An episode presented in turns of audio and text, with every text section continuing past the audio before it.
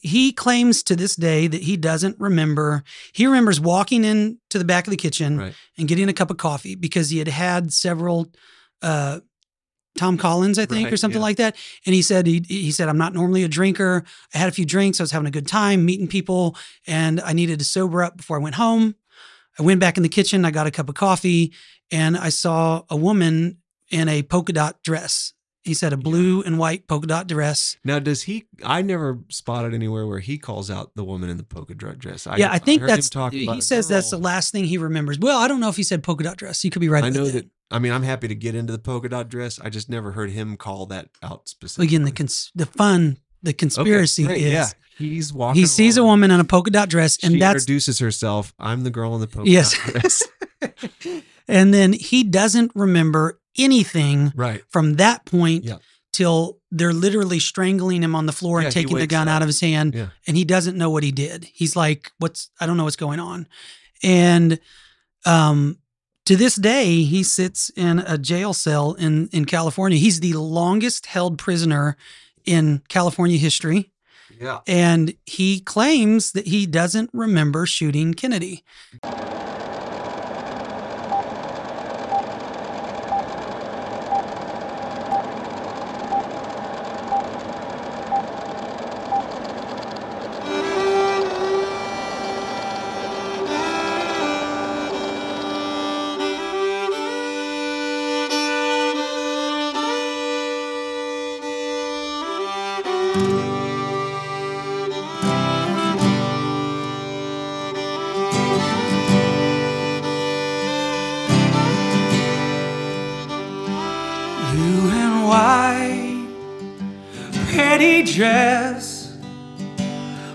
polka dots in my head. Never saw it coming, and I can't remember what I did.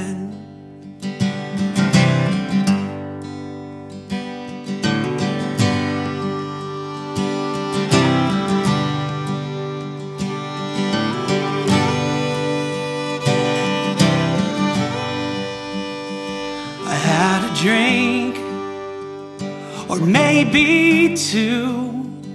I wandered in to a busy room. My head was spinning. I lost the time, and I got confused. Senator Kennedy. Never meant you harm.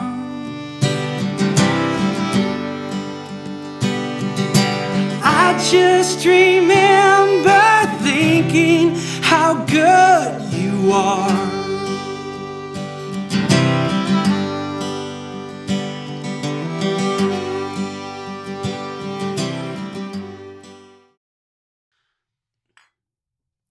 All right, welcome. Welcome, Dave, back to the Thanks for having me. Conspiracy Dad podcast. Yeah. Did you enjoy the last one? I did. Yeah. Yeah. At least half of it. we are uh, actually recording this time, so we won't have to like This is pretty go back and do this over again. it was great. I think uh, I got a lot of good feedback from people. Um, I think it's like anything. You kind of start, you find your pace after Yeah. a while, Mhm. and uh, I don't say we were bad. I just think that we there were things that in the in the moment of making sure that everything was working right that I think we skipped over. That I thought we could go back and maybe just recap some of the JFK Mhm. story and um, maybe some things we missed. And then inevitably that rolls this into the RFK story because obviously they were brothers. And be strange to think those two uh, situations were isolated completely and had nothing to do with one another, just happened to I don't know. both get shot in the head. Yeah. I don't know any other sets of brothers that were both assassinated in a very Not public not way. so I can't think of any others that I Not know. that we're president and running for president and Yeah. Yeah. So one of the things that this past week I I don't know why I never watched it, but it, it struck me is I don't know if you knew this about me, but I have a degree in journalism from the very prestigious University of Oklahoma. Mhm. And I remember I was completely a sheep back then. Like just I mean, just I was a sheep. I don't know. The TV told me something and I just like, well, this was what the TV said. So um and I remember being in a journalism class and I had a, it was taught by the dean of the school and he was actually really good.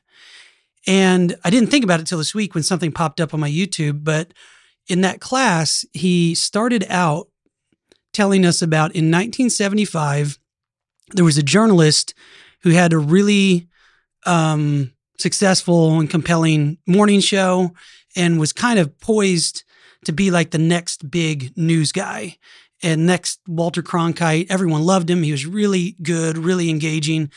And then in 1976, he did a broadcast, uh, uh, and I don't know the right word for it, but like a series on the JFK assassinations, and was almost immediately by all of mainstream media called A kook. A conspiracy theorist. Okay. Yeah. And he was really like run out of town and like not taken seriously by anybody in mainstream media. This A and this was doctor. this was the the name of Phil. no. Oh. no, it was way before then. Uh, he he would have had his hair back then, Yeah, probably. yeah. It was uh, Geraldo Rivera. I think. So, sorry, I don't. We'll stick no, with I JFK. Tell me what you think. I thought you were going to bring up. Didn't he do a thing with? He did a thing where he was looking in caves for something. he did that did a too. series. Okay, I think he did a series of wacky things okay, after. but this was he was on a trajectory of like a Matt Lauer. Yeah, Right. and and I remember in college kind of not understanding what the professor was saying because I was a sheep and I was kind of like, well, of course, if you did a broadcast on Only Kennedy, like Crazy people do that. yeah, you're a conspiracy nut and you're out of the, you know. And then now I'm thinking, I think that what he was saying was a little deeper, my professor, which Mhm. was, yeah, there's some things that, you know, if you touch these subjects, you could Yeah. uh, you could be put on a list Mhm. and he was kind of warning us like you know there's a there's a line that you don't cross and Mhm. that line was JFK and I think now if you go back and look at it I found it on YouTube it's not a wacky broadcast it is he's interviewing Lee Harvey Oswald's mother okay Not crazy. Yeah. well maybe crazy but definitely somebody that should be interviewed yeah, that's what I'm interviewing Saying, Jack Ruby's sister. Um, again, could be crazy, but it's not like like these are firsthand witnesses. yeah. These are people that actually knew people involved, and he's asking them about their, you know, interviewing Jack Ruby's friend from the nightclub that says that he kicked Lee Harvey Oswald out of the nightclub before the assassination, obviously, that he had had some sort of interaction with him and said, Don't come back in here, you communist, or something like that. Mhm.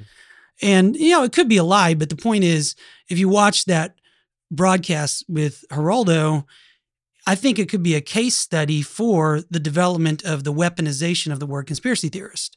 And that he's a perfect example of, I don't think he asked any ridiculous questions. I think that he he gave everybody a chance to say their piece.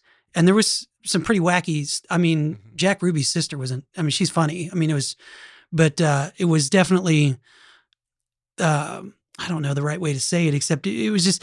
I don't think it was nuts. I don't think that it was the kind of thing that you'd say, "Well, your career's over." You know? Yeah, it's not like he had astrologists on, right? No. And he was asking them wacky questions. I hear what you're saying.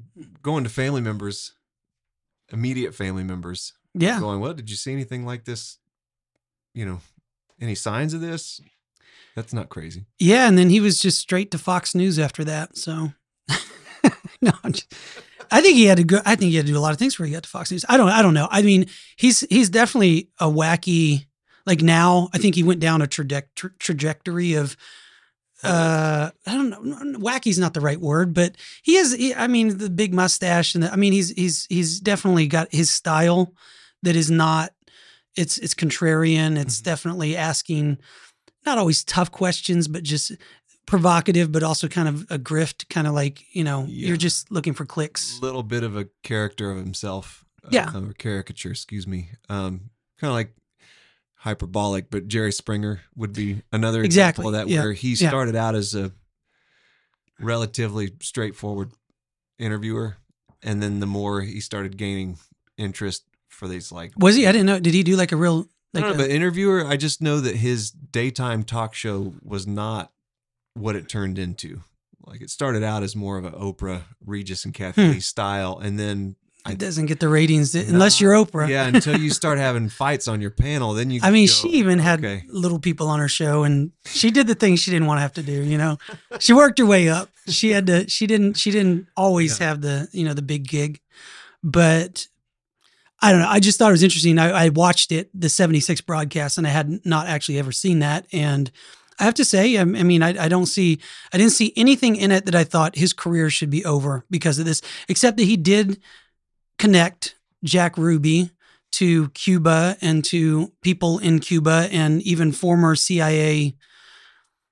Uh, I can't remember the guy's name, but he operatives. He'd worked with CIA, but you know, even at the end of the interview, he lets the guy talk, and then he says, "Well, like even to his face, he says, we do have to say that you've been convicted as a felon, and although you worked for the CIA." As an agent and a double agent, you know, you're you're. He said something along the lines of, "You're not a believable source because you've been publicly known to lie." Mhm. And even the guy said, "Yeah, that's true. I've been, you know," Yeah. which you don't really see a lot of that even today. You know, someone just clearly called someone to their face, even in a way Right. he said it in a way where it wasn't. The guy didn't like fight him. He was just kind of like, "Yeah, I'm not being mean, but you have been convicted of Right. this, so Yeah. your credibility's a little, Mhm. you know." Yeah, makes a lot of sense. I don't know. So, what else? We were we were saying we want to cover some of the things from JFK that we maybe missed to springboard into J, to RFK, and one of the main things was Jack Ruby's psychiatrist, and you you you knew about this from a book um, called Chaos Mhm. by Tom O'Neill. Is that right?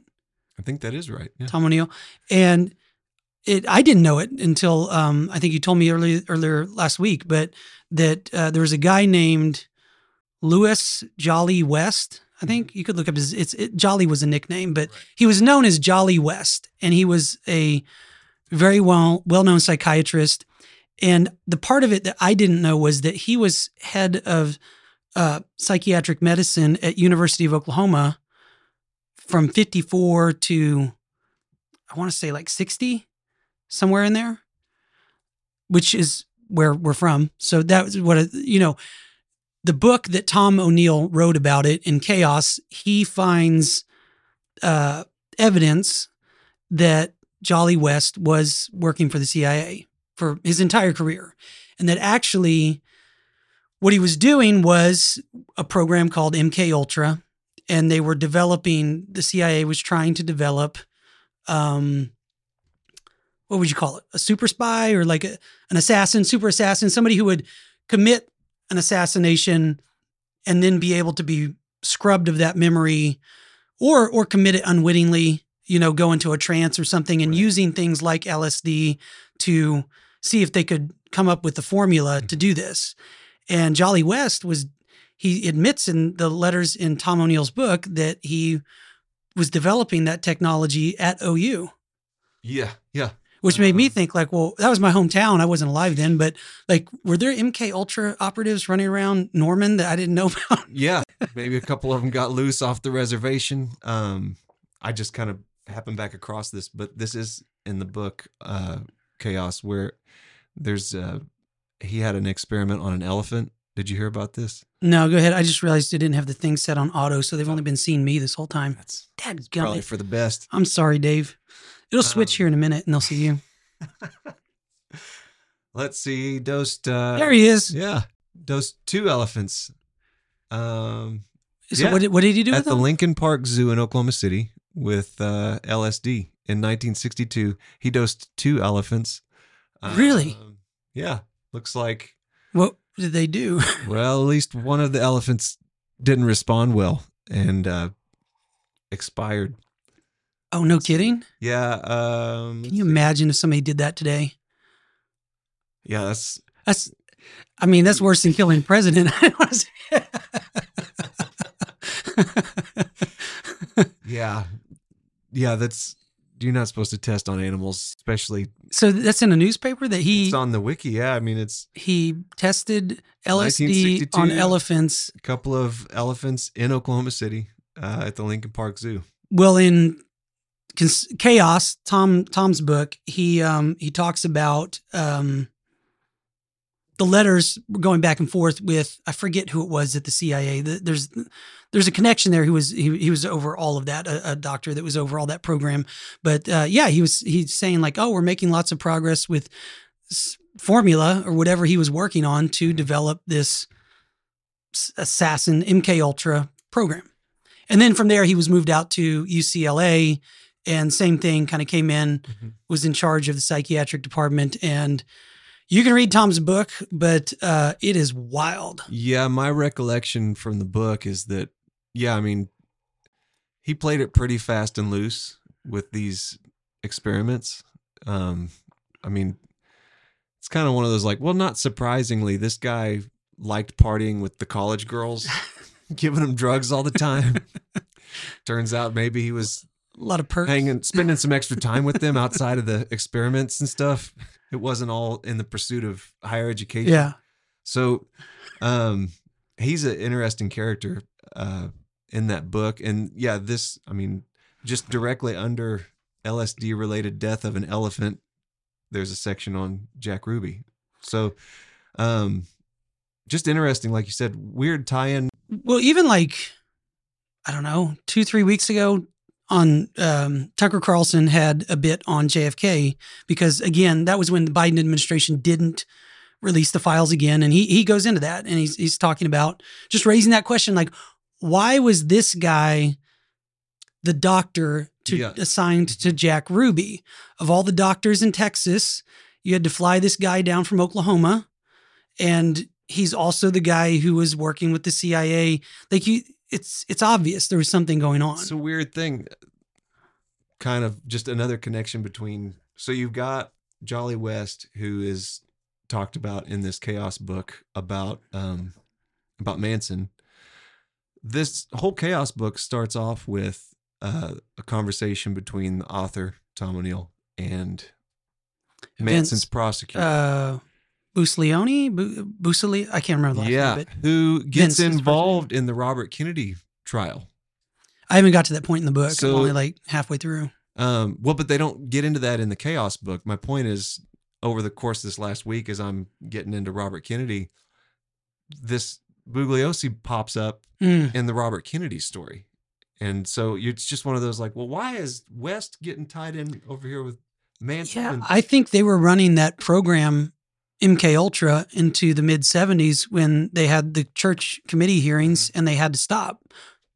Supposedly, I Mm-hmm. they don't do that anymore. They don't do that anymore, of course. So that is shocking. Like if you didn't know that, that Kennedy is shot by Lee. Lee is shot by Ruby. Ruby is rushed away to a hospital. The only person who really had a lot of contact with Ruby is Jolly West. And when Jolly West comes out of the hospital from visiting with Ruby, he declares that he's had a mental psychiatric break and he's completely insane. And that was kind of is all downhill from there. And every time they tried to interview Ruby, he was out of his mind. And he was going on. I mean, it's disturbing details. He's talking like they're trying to in, talk to him, interrogate him, and he's having like fevered hallucinations about children being murdered outside of the courtroom. And like he's they can't use any of it. He's obviously out of his mind. And one of the things actually in the geraldo rivera uh expose or whatever you want to call it um the fr- the guy who is friends with jack ruby who comes on he's a, he's like a comic who was an mc at his club. And he's he's saying that he vi- he claims to have visited jack ruby after he shot lee and uh, he said something like that like he's I, he was he was just not making any sense he was saying he was he didn't feel good he was saying they're giving him all kinds of injections and he doesn't know what it's and he was just just crazy and but that key thing giving him all kinds of injections it's like Yeah. well they were giving him something and I, I don't know seemed really important then when jack that when jack ruby was ever asked a question he was out of his mind Yes. that needed Yeah. to be a thing. right. Which maybe he maybe he did just happen to go crazy, but Maybe. Yeah. maybe not. So just in buttoning up the JFK thing, I don't know. You could we could stay on that point for a long time. I guess there's just so many things that you could go into. It's just like how many things have to be there before you start to just go look. There's something there. You know, like yeah. how many coincidences line up before you just think this is absurd. The story is stupid. I don't know what happened. I just know that that story is stupid and it doesn't make any sense whatsoever. Yeah.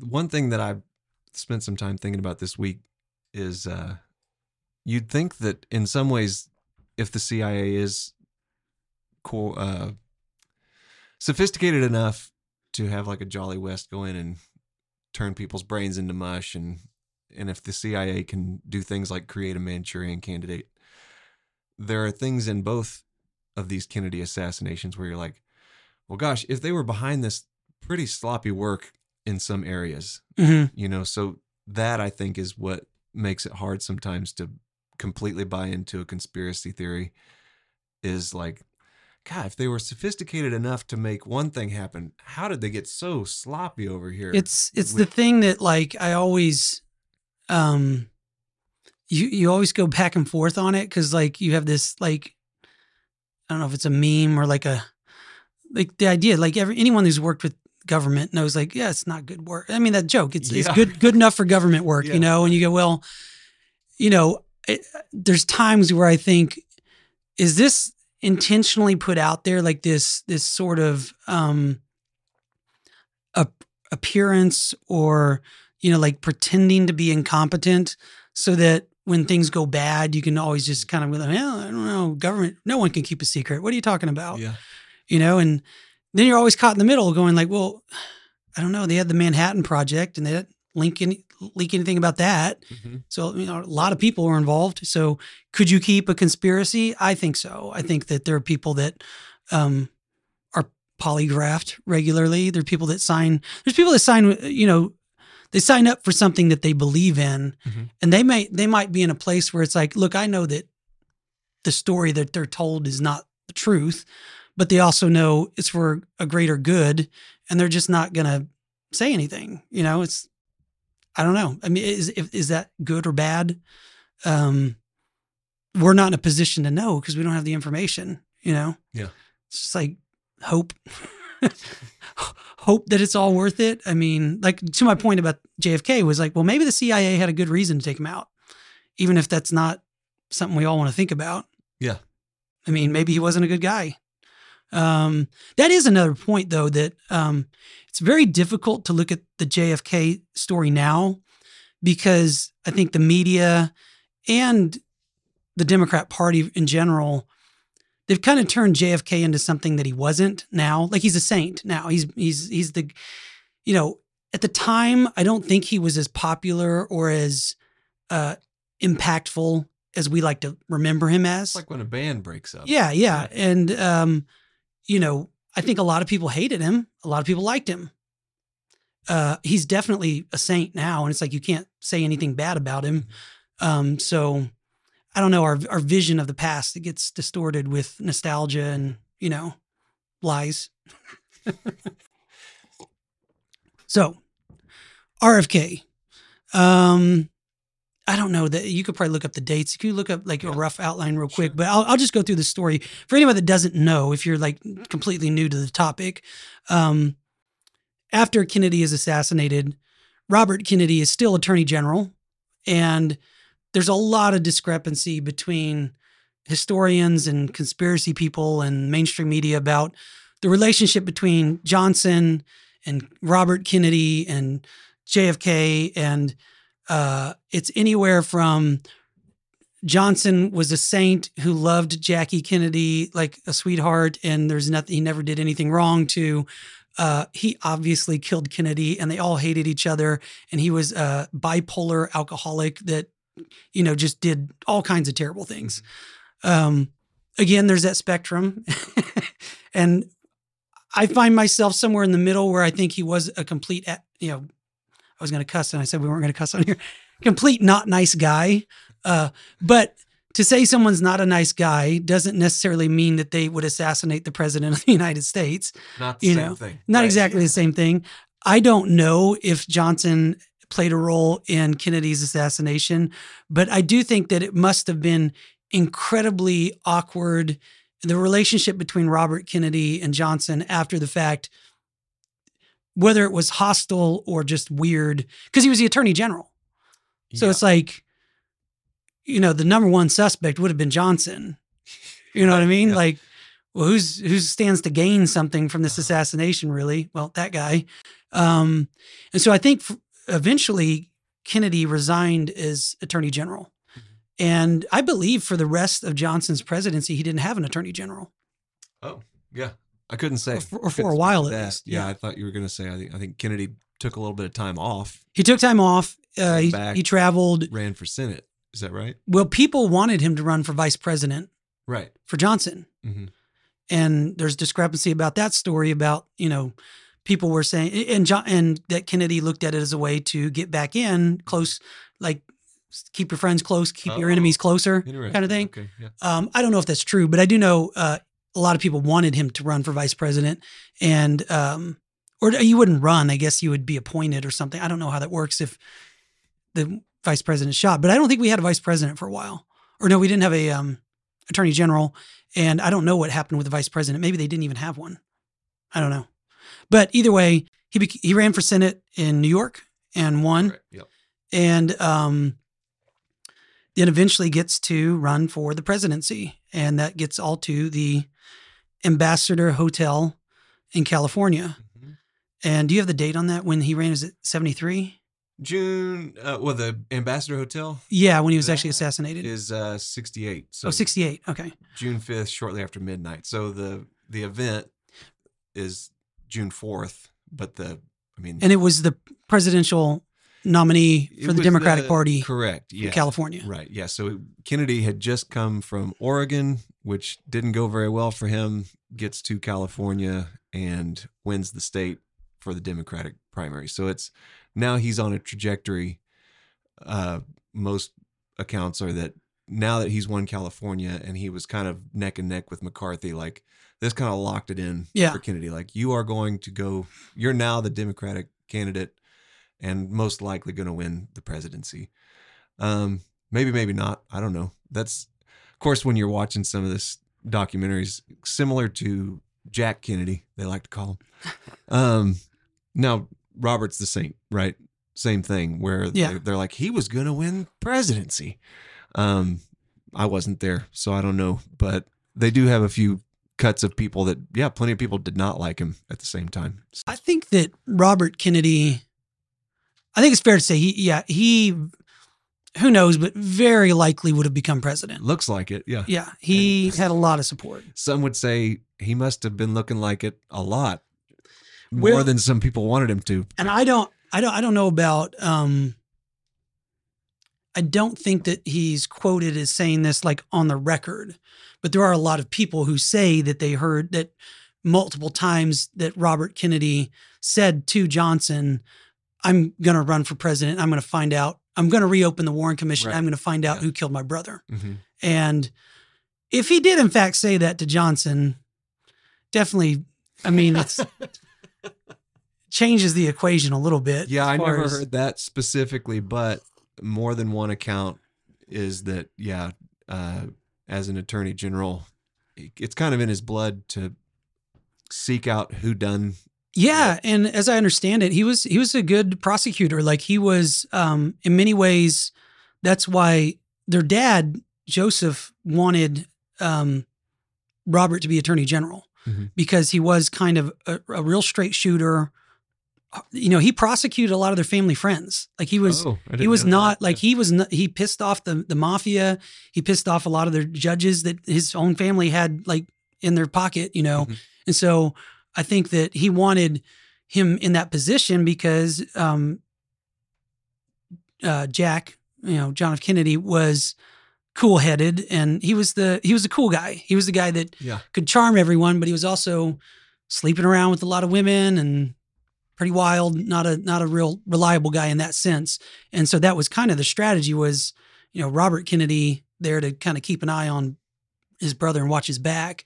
And so as a prosecutor, yeah, I'd say he seemed to be not corrupt. I mean, Mhm. and I think the American people he had a lot of trust, I think, Yeah, with the American people. That's true. So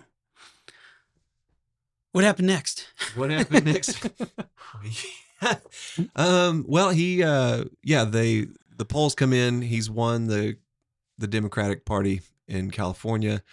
He goes up, gives a short acceptance speech, kind of a celebratory, thanks his dog and then his wife.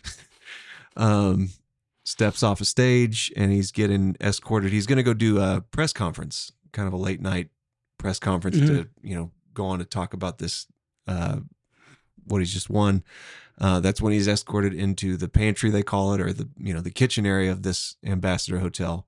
Um, and then all hell breaks. loose. Yeah, it's um we could backtrack a bit to like imagine this is a movie. Mhm. Okay, we're in Yeah. Kennedy's. You see a back profile with the audience yeah, and he's giving the speech and Yep. everyone's getting excited. Cut Yep. to sidewalk and a lonely Palestinian man walking down the street, scuffling his feet, yeah. Kind of looking for something to do, and he sees a sees a poster. No, he sees a newspaper, I think, Oh, that's yeah. like Kennedy wins Democratic primary, and uh, then somebody walks by and he says, "Where are you going?" He's like, "We're going to the ambassador. There's a big party because the uh, you know senator won." And so then he's he says, "Oh, sounds like a good time. I'll go. Go come check it out. I love Kennedy. I'm gonna I'm gonna go check it out." He's that's what he said. And so then uh, this uh, this lonely kind of uh, what's the best way to describe Sirhan? Kind of uh, you wouldn't pick him out of a crowd necessarily. No, he, like he doesn't strike me as if you go into the cafeteria, he's not the kid that you trip when he's walking to his table and make his food spill, but he is in the corner by himself at a table he's kind of trying not to be yeah he's noticed. he's a little sheepish. He's a little uh, he's aw- awkward. Mhm. But anyway, so he but he's not so but he's not he doesn't stand out in such a way that you want to you know he doesn't se- strike me as the type that would he's a have been he's bullied a good looking guy. Uh-huh. He's not he's not like weird looking. no right yeah he doesn't have awkward. these- yeah um maybe he, maybe he's socially awkward but i've listened to a lot of interviews with him and i don't think he's socially awkward i think he's very um when he's speaking he speaks very uh he's emotional or like he's he's very matter of fact like he, he says he's he's really uh, locked into the conversation um so not like um i don't think you could say he was socially awkward i'd say he's maybe I don't know, socially awkward is the right way. He was odd, but not odd in a way that like he couldn't make friends. I think he could make friends. He was the kind of he seemed like a normal enough guy. Mhm. Fair enough? fair yeah not definitely not charismatic No. but yeah, he wasn't off-putting. I mean, one of the things you get from the couple of guys that were holding him down in the struggle right after the shots are fired, I mean, the accounts are he uh, seemed pretty calm and he had really peaceful eyes. Like that was Mhm. more than one account is, you know, like his just his countenance was not all that malice. Hmm. So, and then, yeah, a couple of interviews I watched. Yeah, his demeanor's So the story is, and I'm painting with a broad brush. If you're really interested in, there's lots of documentaries about exactly what happened, but essentially, Sirhan Sirhan is this kind of, you know, shy Palestinian man who he goes to the ambassador hotel and Kennedy's giving his speech. He makes his way back into the kitchen and he's drinking a cup of coffee. And then, as Kennedy's being escorted out of the ambassador through the kitchen to leave, Sirhan Sirhan follows him in there and walks right up to him and shoots him. Um, the number of times he shot him is debatable because some people say, you know, five shots were fired. Some people say eight shots were fired. Some people, you know, some people say more. There's a lot of. That's when you get in the funny business about the um the idea though uh you know it's it's just really hard to know it's similar to the to the JFK story in that a lot of the evidence has gone missing from the actual scene of the crime yeah. the evidence that would like so number of bullets fired. I think it was a five shot revolver, Eight. and so it's it was an eight shot. Okay, so if there were more than that fired, obviously that would be a problem. Yeah. And there are people that claim there were more than that fired, and that they were lodged into a door jam Right. in the kitchen, Mhm. and then for some reason the FBI ref- removed that door jam and they destroyed it think it because they didn't have space to keep it or something. Yeah, I, th- I think it was the LAPD. Oh yeah, that- that's that right. Destroyed it. Yeah. Yeah. it was one of those where, yeah, exactly. It's we like kinda Kennedy's about- brain. You're like, Don't you think you'd want to Hang- hang on to that? hang on to it for a, A little few bit, decades. yeah. I don't know. One of the yeah, one of the hearings I heard I was listening to about that, the guy said exactly what I was thinking. We just went through this whole mess with his brother. You Mhm. guys didn't think you might want to hang on to that door jam just in case a lot of these nutty conspiracy theories start bubbling up. Well, and you- you go back and like, well, maybe it's just shoddy government work. The well, and the guy that's defending why they got rid of the doors is kind of that classic government dude. Like, there was no need to keep it. We just uh, we got rid of it. You're like, you don't even seem maybe embarrassed. that maybe it was like you, you, know wh- when you're in the middle of something that crazy, maybe it's just a certain amount of shock and like I don't know, maybe you don't you don't understand the weight of it. I find that hard to believe, but maybe there are people that they just think, well, we don't normally keep this kind of stuff after a incident, so why would I keep it now and not going like, hey man, that's big big time evidence you don't just throw away. I have never been in an evidence room, I haven't either. but my understanding is that there is a lot of old evidence sitting around for crimes that likely will never get prosecuted. Yeah. It's just the scope of all of them. It's hard to get through all these crimes, right? That door jam, I know it takes up a lot of room, but you know, if I'm the if I'm the chief of police or something, I'd find a space for it in the corner of my office. I could Some- figure it out, right? I mean, You could just take a show of hands. Does anybody have room for the I just- door jam in their garage? I just and- keep going back to, you know, anytime I've been in charge of inventory, I don't want to be the guy that lost my coffee mug. Speaking of that coffee mug, Yeah, a good looking there you go. coffee mug we got here. It looks real nice. Um, and when I think about police departments and when I think law enforcement, I think more of a military style pecking order. Mhm. If you are in control of the inventory in an evidence room, you do not want to be the guy that goes, I don't know where it went. Like with any with piece president's of evidence. Are you brain kidding me? Or this yeah bullet fragments out of a door jam i mean now specifically these bullet fragments out of the door jam they never had those because the story goes that wolfton the head of the investigation was seen pulling them out of the door jam Oh. before they really started collecting evidence Hmm. whether or not that happened there there's more than one account that it happened but you know it's just at this point that's hearsay right? well, and so just to finish out the night, uh, obviously the crowd freaks out. The, actually, I said on the last po- uh, podcast that this was caught on video. It, it wasn't caught on video, but it was caught on camera. There were lots of photographers shooting. There's famous photos of. Uh, there's a really famous photo of a man who was like a bellhop, and he was uh, he was just happened to be there, and he's like Yeah. cradling uh-huh. Kennedy's head as he's dying, and it's really moving stuff. But there were a lot of photographs of the incident, and there's audio recording of it that's been found now and analyzed a lot. And there's discrepancy about like, oh, there's 13 shots or there's eight shots, and Have you listened to that? I have, yeah. It's It- hard to make It's anything. it's such a it, yeah. it's it's recording from the other room. And Oh, so is that what? Well, I think it's the house. It's the sound Okay. system from the speech Okay. he just gave, Yeah. and you can there's mics in the room, and you can just hear the room Yeah. noise. I could be wrong about that. I'm an idiot, but whatever. Um, You sounded pretty well informed. Yeah, I right I up to the point about. where you said, "I'm an idiot." Well, uh, you know, it's a strategy the government has. Just you always put that out there, just so you can claim Yeah. incompetence if anyone Sure. never I calls told you them I'm. I'm I told idiot. you I was stupid. So if you're going to try to sue me, you're suing a stupid on person. you. Um, so anyway, the crowd jumps Sirhan. They, you know, wrestle the gun from him. He's taken away, and to this day, I mean, I know I'm painting really broad here, but again, you can look up the official story. This is the conspiracy podcast, not the official story podcast. So the broad story is he shot Kennedy uh, because he was. Uh, even the the motive today is like because he didn't like the you know his support for Israel or something. Right. Yeah, it was. Uh, Um, yeah, specifically, it had to do with some planes that Kennedy was going to Yeah. yeah But there was also rumors that Kennedy was going to be not sending military aid to Israel. And hmm anyway, he claims to this day that he doesn't remember. He remembers walking in to the back of the kitchen right and getting a cup of coffee because he had had several uh, Tom Collins, I think, or something yeah. like that. And he said he he said I'm not normally a drinker. I had a few drinks. I was having a good time meeting people, and I needed to sober up before I went home. I went back in the kitchen. I got a cup of coffee, and I saw a woman in a polka dot dress.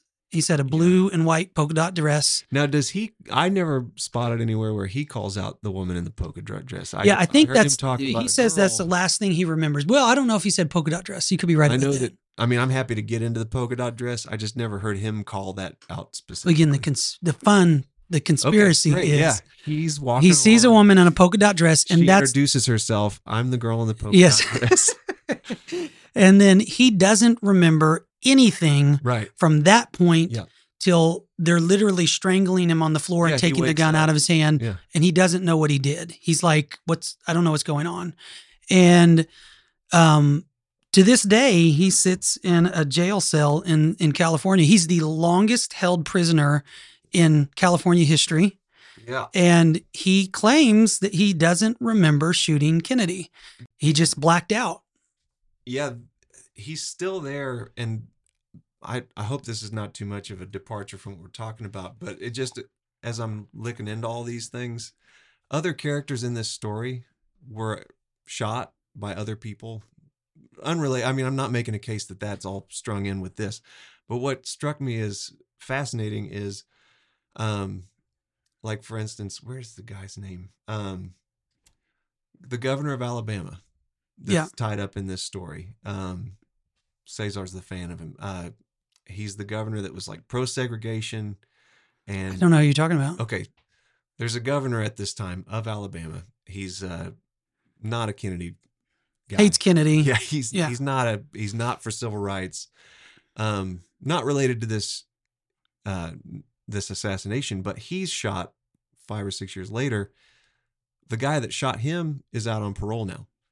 Um, Really? one of Kennedy's Was it related to the case and that he was wanting to reopen the investigation or something like that? The Alabama governor, or what? What was it the deal? Just, it just struck me as odd. Like I kind of just started looking into. It was weird that all these people were getting shot. Well, if they were in, incarcerated in California, Newsom's just shoving them out the door now. So Oh, is that what it could be like that's that's the point about Sirhan that's weird is that Yeah, where they've- they've- he in California? he's in California and they've released tons of murderers from incarceration in California, but they won't let him go. And it's like, now that's well, yeah. I mean, there's people on the streets that have done way worse things. Well, I don't know, worse, killed a senator, presidential candidate. Well, that's but- why I looked up specifically this governor's Yeah, guy that shot him, And he got out. Like, well, this guy's out, and then um, Lowenstein, um, one of the congressmen that's tied in with Kennedy, he gets shot. I think close to 1980. The guy that shot him in his office, he's out on parole now. Meanwhile, Sirhan, he's been up for parole multiple times. He's had he you know he can't get out. He's MK Ultra. yeah, and- people taking up causes for Sirhan, Sirhan, free Sirhan. You got Schrade who got shot in the head in this whole deal. He's going, yeah. Why don't you guys let Sirhan out? yeah, no, the guy, he's still like in his Yeah. 90s. I don't think, mean to jump ahead on all this, but when you say he's still locked up, it It means something because it's, it, crazy it to is kind of weird. The few other people that I saw from that time period that did similar things, they're all out right now. Well, if they're like I said, if if it's a California thing, there's it's just the problem with they don't have enough space for all the inmates. Mhm. So yeah, it I don't know where it could just be that they're- detained. they they have to let people go. But the the Alabama governor when I was reading about that, I thought they may have been like that governor. Yeah. Not a good guy. We're kind of glad you took a shot at him. nobody liked him anyway. yeah. um, so and and at the top of this, this is backwards the way we're going to edit yeah. it, I'm sorry about. We started. I meant to mention so uh, in the in the promo for this episode, and obviously at the top, if you've been watching, the song that's playing is a song that I wrote about Sirhan Sirhan, and I don't mean to write it as a uh, I'm you know I believe Sirhan Sirhan. I just thought it was a really interesting idea for a song to be in the.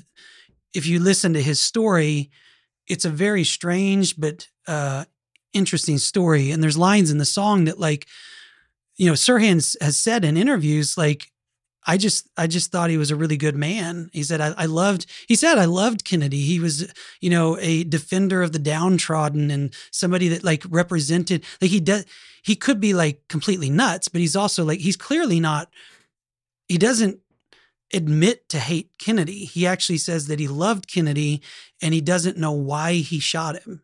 Yeah. He knows that he shot him too. He just doesn't remember shooting him and he just says, "I'm sorry. I wish this never happened." Now, he doesn't really necessarily directly say, "I'm sorry for shooting him." He says, "I don't remember Yeah. shooting him, and I wish this didn't happen." Yeah. But I, I, I would, I don't know why I would have done what I did. Now the the the devil's advocate to this is the uh this diary entry they find from like a year prior. RFK must die. a year. RFK must die. Yeah, yeah. So so yeah, I mean I I think I remember hearing some audio of him going, I just thought he was a good guy. Uh defender of the downtrodden specifically, I remember hearing that. Um You don't hear anyone say downtrodden anymore. you're right. You need to bring that back. Bring it back. Conspiracy Dad podcast. Defenders of the downtrodden. Uh, Um, probably the boomers' fault. Just like you were talking about uh Geraldo saying to the guy like, "Hey, well you could understand I got to bring up the fact that you're a convicted felon."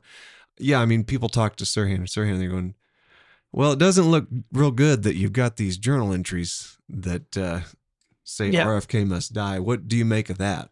Do you think he he seemed to maybe he had a private life where he hated Kennedy, but his family didn't notice that. And his family, they just said he wouldn't hurt a butterfly. Like they're like shocked. They're really, you know, Sirhan, Yeah. he's wanted for this murder. Um, which I mean, you do hear about, you know, people commit a crime and people kind of go, I never saw it coming. Yes. Yeah. I don't know. I kind of feel like there seems to be a lot of that, you know. Lee Harvey Oswald's mom's like, no, like it just doesn't make any sense. He never Mhm. would have shot the president. What are you talking about? And then, you know, this one too is his family's just shocked. They're like, he, he's he's like a, almost like Man. he's kind of wimpy. Like, would he shoot the president? my wife is a teacher and she's told me just in this past school year i've heard multiple times anecdotally she just says well this kid's had some trouble making good choices in the classroom we contact the parent and sounds like kind of the mo for a parent when they hear that is like Yeah, sometimes yeah. it's so he never does that at home And so never shot a senator at home. so- yeah, but I mean, it is that sort of thing where maybe as a parent, the default response is like, "I didn't see that coming." Yeah, because it's an in, it's it's an indictment of, Of you. course, It's you know you yeah. raised a psycho that shot a senator. Like one of the uh, interviews I saw with Sirhan's brother, was, he says almost exactly that. He goes, "All of us in our family were questioning ourselves. Like, did I have something to do with you yeah, know, yeah, him wanting to do this you know so yeah you're right directly as a parent you start asking yourself like god what did i what did i miss did we go wrong? Yeah. we do.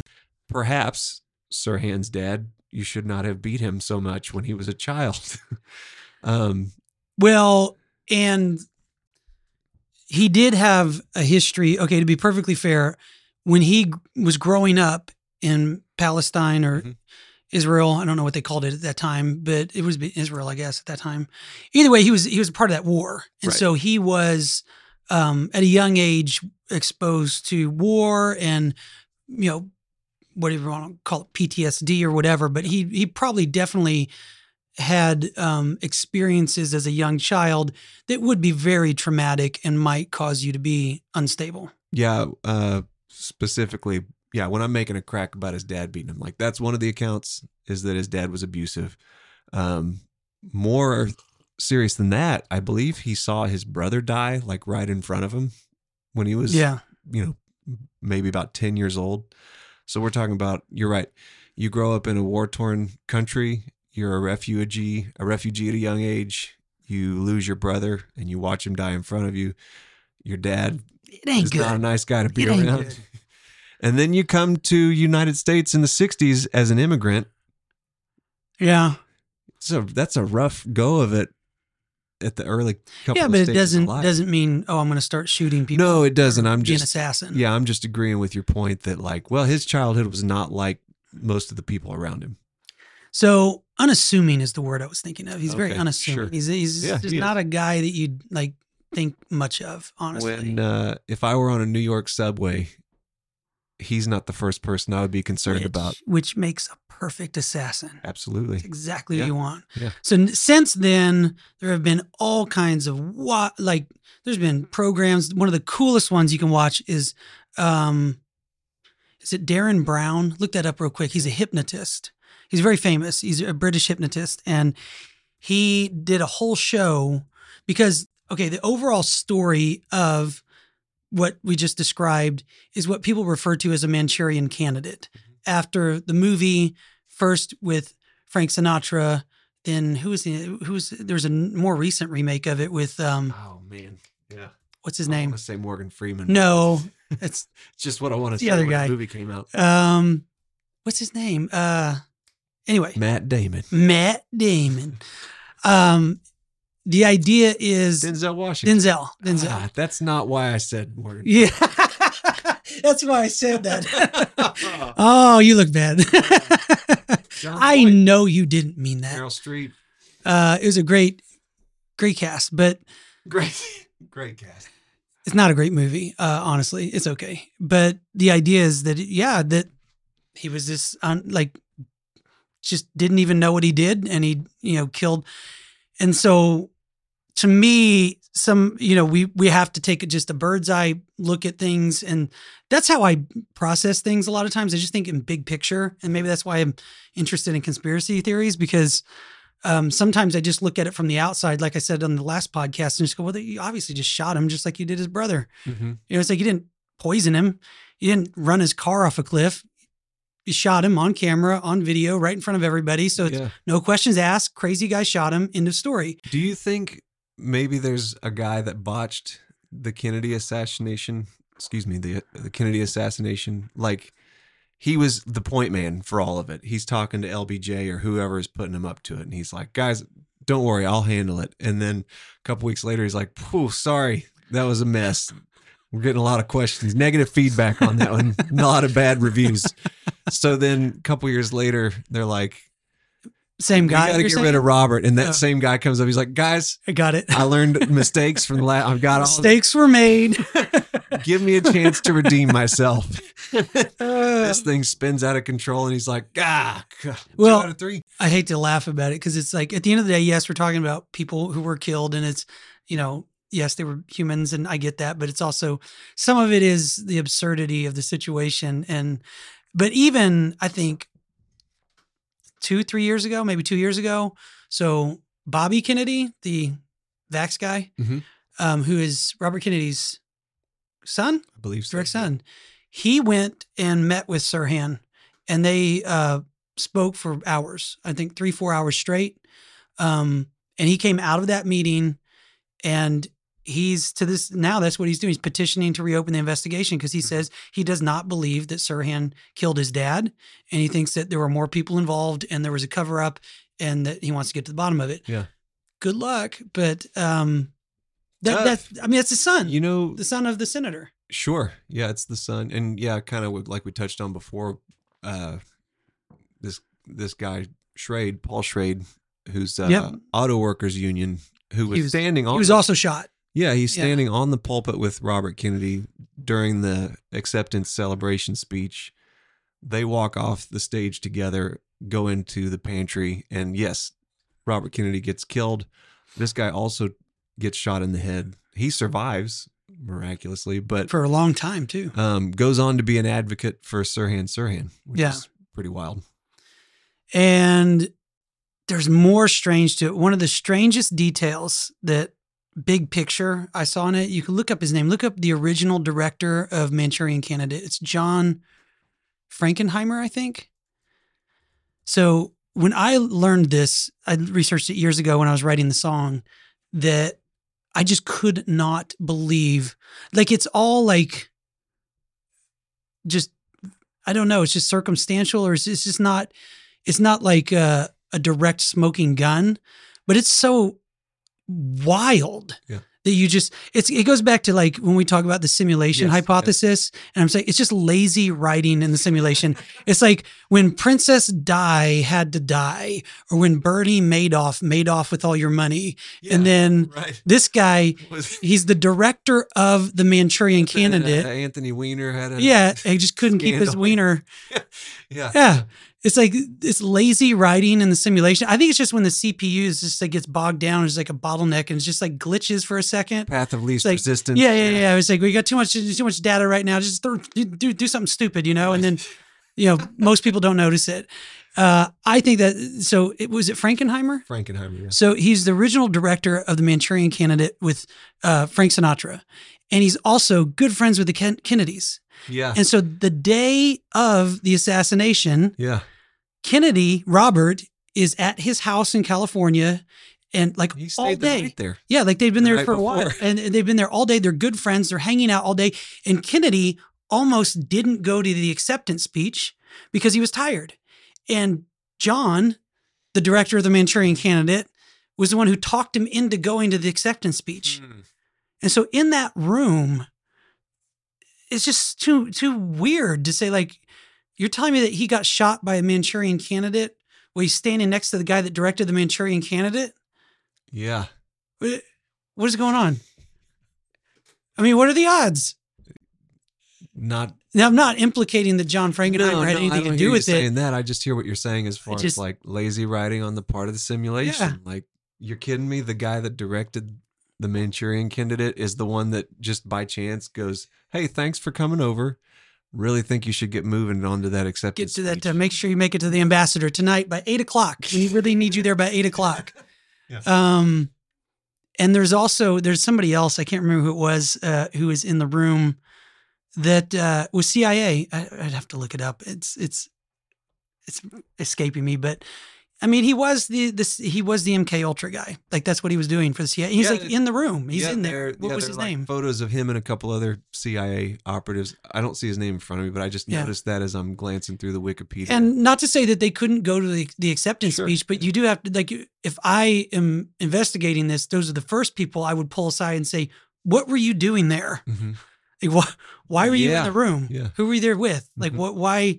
You know, do you even live in California? Like, why are you here? yeah, Um, I think they did because they were all working with Jolly West at UCLA, and so they It just happened to be there. parties there. Yeah, yeah. So I, I I think that there's lots of speculation. I mean, who knows exactly what happened? There's been all kinds of recreations of Sirhan. I don't know if we do we even say the whole story. So he sees the woman in the yeah, she's a po- polka dot dress. There were also people that saw witnesses that saw um, that woman leaving with somebody else. Yeah.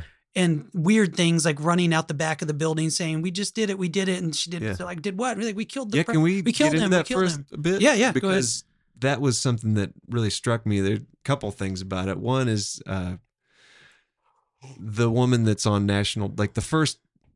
The first time America hears about the woman in the polka That's what I'm talking about, yeah. yeah. Uh, She was campaign. Serrano's her last name. Sandra Serrano. Yeah, she's like a she's one of the campaign workers. And the uh the shooting happens, you know, she's kind of caught up in the chaos, lots of people running around. She tells someone that she saw a woman in a polka dot dress running out the fire escape like kind of gleefully saying Yeah. we shot Kennedy, we shot Kennedy, like they're Yeah. excited with another man too. with yeah, it's yeah. a couple of she said Mexican American men is what she said Cubans. first. Well, I don't know. Later on she said just not Caucasian, but initially it was Mexican American. So the the person she tells this to says, "Come with me. Well, let's go tell law enforcement." Well, again, lots of people running around, chaos. Somehow she gets grabbed by a news reporter on her way to go talk to the authorities. They stick a mic in her face, and that's when you get this account that we can YouTube now of her going, I was out on the back fire escape getting some air. I hear this woman comes through in a polka dot dress. She's excited. She's saying, We shot him. We shot him. I say, Who? She says, Kennedy. We shot him. And then I go into the ballroom. There's chaos. Pretty much we get here. Now, are you familiar with this police interview she had I mean, within just days of this, I think so. Where they're trying to talk her out of it. it's like a heavy interrogation. Yeah. Um, They keep telling her like, "No, you didn't see that. That's not what you saw." Yeah, and she's kind of like, "No, I, I think that's what I saw." And you know? eventually they wear her down to the point where she signs their statement that, you know, is like, nah, nah, okay, fine. I, I didn't see that. Um, but to this day, she still goes on and says, yeah, they pressured me into it, which I wouldn't believe except for the fact that there's audio recording of this. And she clearly said something. again, else. I keep wanting to call it an interrogation, but it's not an interrogation. She's not a suspect. She's a witness. yeah, And you know, I think of myself as a she was 20 years old at the time. Imagine you're a 20 year old female in the 60s, so it's even more of a like, you know, male driven world. You're talking to a detective, so an authority figure who's probably 10, 15 years older than you, um, about a very important case, right? You're yeah. You're well, there, you wanna even help. in light of JFK, it's a not- murder. Like you know that president was killed. yeah. His brother just got shot. Yeah. And you better get your story right. Yeah. you're in So- big trouble. she thinks she's just helping out. She tells him the same story we just went over. And you're right. You listen to this recording, and this detective is just wearing her down over time and going, no, no, that's not what happened. We both know what's happened. Saying crazy stuff like, you know, for all we know, Robert Kennedy's in here right now in spirit watching you lie to us. Oh, And eh, just listening to it the first time, I thought, this sounds like an interrogation when she's just, you know, on her own volition here giving an account of what she saw. Really crazy thing is to listen that and juxtapose it, listen to that and then juxtapose it to um, Thane Cesar's interrogation or his interview. mhm. Um, police. well, we didn't even talk about who. He's, Yeah, tell, yeah. tell him who that. Who? Sorry, yeah. So I don't Tell him all about yeah. Cesar. So uh Thane Cesar is the security guard who's full time he's a plumber. He's just part time gig doing security at the Mm. hotel for this event.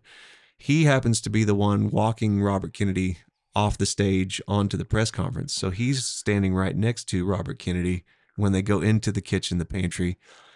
Um, shots fired, presumably from Sirhan. Sirhan, from Cesar's own account, he has a hold of Robert Kennedy's elbow, pulls him to the ground. So basically, like Robert Kennedy falls on top of him, and um, there's speculation that he's the second gunman and all. of Yeah, this. that he he was even accidentally Yeah. discharged his gun as he's pulling Sure, it out, yeah. and and Yeah, he's hearing shots wanna fired. He's it. a security guard, and um, so yeah, I mean there there's a lot to that. I mean, a lot of people believe that. I believe Robert Kennedy Jr.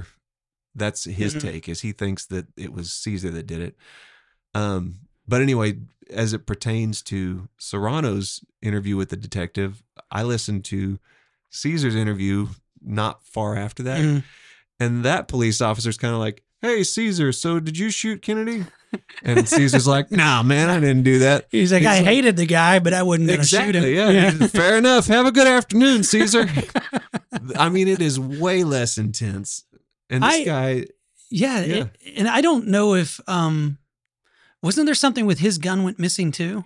yeah. So uh, they they go, well, you did have a gun, right? And he's like, yeah, yeah. And they were like, what model gun? I believe he said he had a different model of gun. It was a 22 that killed Robert Kennedy, um, and it's a 22 that they found on Sirhan.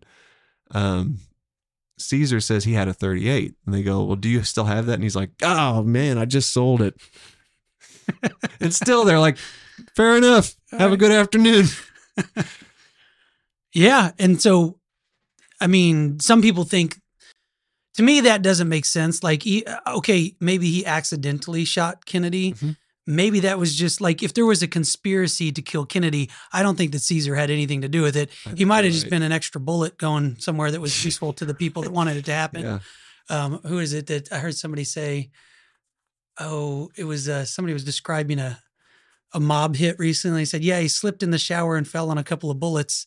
You know, Uh, I don't mean to make light of it, but I thought it was a funny way to say it. It's like, Yeah. yeah, maybe whoever was orchestrating this, if there was people orchestrating it, uh, some of these other people that get involved, they could have had nothing to do with it and still fired Just a gun in the luck. scene. And it's Yeah. like, you know, he, Cesar's just an idiot, but Yeah. you know, that's not crazy that he pulled his gun and shots were fired in- Yeah. amidst all this chaos.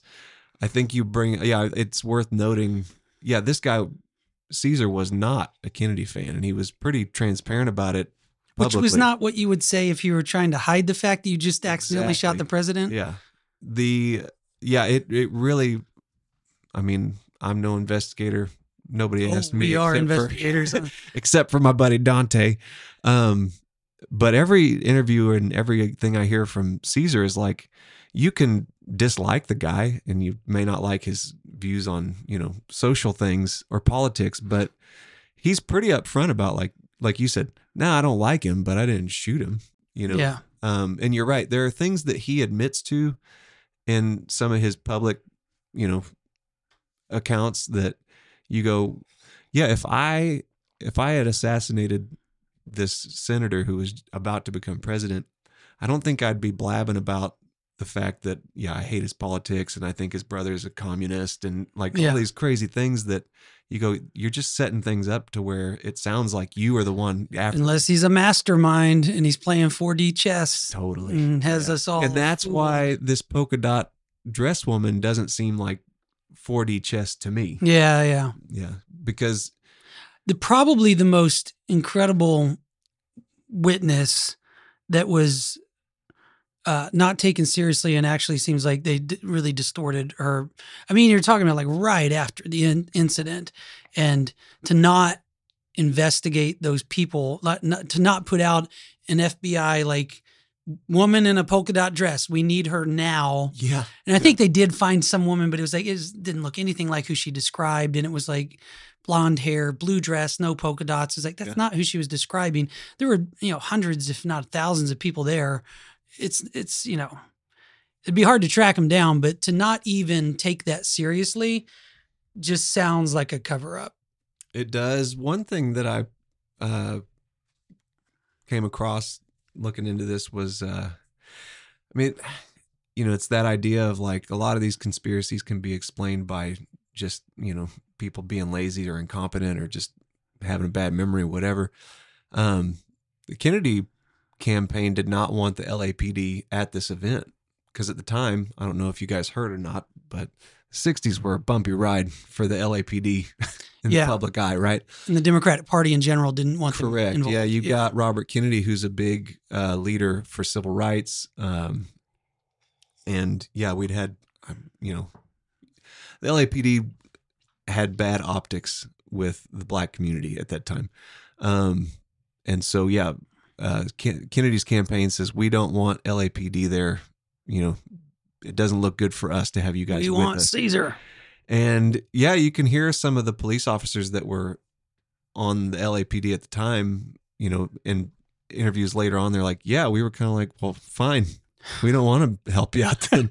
so they were not chomping at the bit to, you know, do to get to this. Yeah. Right. I mean, they were, they were kind of like, they didn't care Hey, too much maybe that either. maybe some of that plays into the losing evidence thing, where maybe it's not a cons- maybe they just didn't like the Kennedys, yeah. Could and then there's a lot of LAPD that was just like, you know what, you guys weren't too nice to us. Now we're just gonna let this kind of fall apart. My brother and I were staying at a hotel recently, and he was upset that they didn't take the trash out, that it was on us to take the trash out. So he threw our trash bag out the window. It was kinda like, take that. Maybe the LAPD was just throwing their trash off the balcony, going like, "We think you should have to pick it up." You know, Maybe. Yeah. So what exactly happened? Um, I- I will say when I say there's a spectrum of conspiracy people, this is one that I think there's obviously a conspiracy. I, I think that uh, with both of these, with Ken, JFK, again, I'm not in a position to say that I know what happened because most of the evidence was destroyed and lots of things have fallen through the cracks. And there's- just been so much since then. And the people that could put these things to rest, uh, you know, just haven't over the years. They've refused to, or it's been there's been all kinds of things that have happened. So it's, it's as a as a consumer of media, it's very hard to say at this point like what exactly happened. Except I just know that story story is BS, and I don't think that. Uh, I think it's entirely possible that Sirhan Sirhan did go into some sort of trance and shoot Kennedy, but I do think there were more people involved. I think that the uh, th- it sounds so crazy. I get it. It's like MK Ultra sounds right. crazy, but it's like this was a thing, It- and it was a very. s We'll do an episode on MK Ultra, but this was a big program that they were running, and their sole, you know, goal or purpose was was to create Yeah. something like what Sirhan did. Yeah. And uh, was it Derren Brown? Was that who it was? The hypnotist. Yes. So Derren Brown, he he proves in that episode, he goes through and he picks people and he shows as a hypnotist that there's some people are not here. We can do a test real quick. Uh, There's a test to see if you're susceptible to hypnotism. He did it on. He was on Joe Rogan's podcast, but like if you look up, like look up, uh, like at the ceiling, at the ceiling, Okay. and like he would say you probably are not that susceptible because he said you can see people's eyes like flutter Mm. a little bit when they look up and for some reason those people are more susceptible to it but anyway there's a lot of people there's people that are very easily hypnotized there's people that are virtually impossible to hypnotize um, and uh, he takes a group of people and basically recreates this exact scenario to create an assassin and has a guy do that he trains him to use a gun woman with polka dot dress and everything to trigger him and he uh, attempts to assassinate somebody like on stage in a theater and then he brings him out of the trance and the guy's like he has no idea what he just did Mhm. so is that proof um i think that there are people that whether Have it's through drugs or yeah. you're gonna ask if i've been hypnotized Yeah. i have not but i've i've played gigs with hypnotists Uh-huh. Yeah. the saddest thing you'll ever see is like a bad hypnotist bomb on stage which i've seen Not working. not good You probably see. I mean, I'm the type of guy that if that's happening and I'm one of the subjects, I'll try and act hypnotized. maybe that was what he was trying to do um Kokomo, who uh, at some point is going to have to get on here and talk UFOs. He's been hypnotized. does he did he actually go into it Yeah, and he says he says it's pretty weird because you you you're lucid. You kind of know what's happening, but you just don't care that you're doing what this guy told you to do. So get you'd have to ask him about it. Um, I do. Th- I think it's a thing. I mean, I, Yeah. Derren Brown, he does it. He hypnotizes Yeah. people. To answer the question, can you hypnotize somebody to do something that's against their morals that they would never normally do? The CIA would claim no, you can't do that. why would we want to do that? But uh, Derren Brown and I think a lot of other hypnotists say, yeah, there are people on the planet who are very susceptible that, yes, you could get them to do something like that and they would have very little, if no memory of what they had just done. yeah. Now and maybe. you've got that deep into the conspiracy. Sirhan Sirhan was uh, hypnotized, MK Ultra, and then the far other end. So we were talking last time about there's way over here. There are lizard people. What mouth breathing? Mouth sheep breathing people. sheep is. We should get a shirt that says that mouth breathing sheep.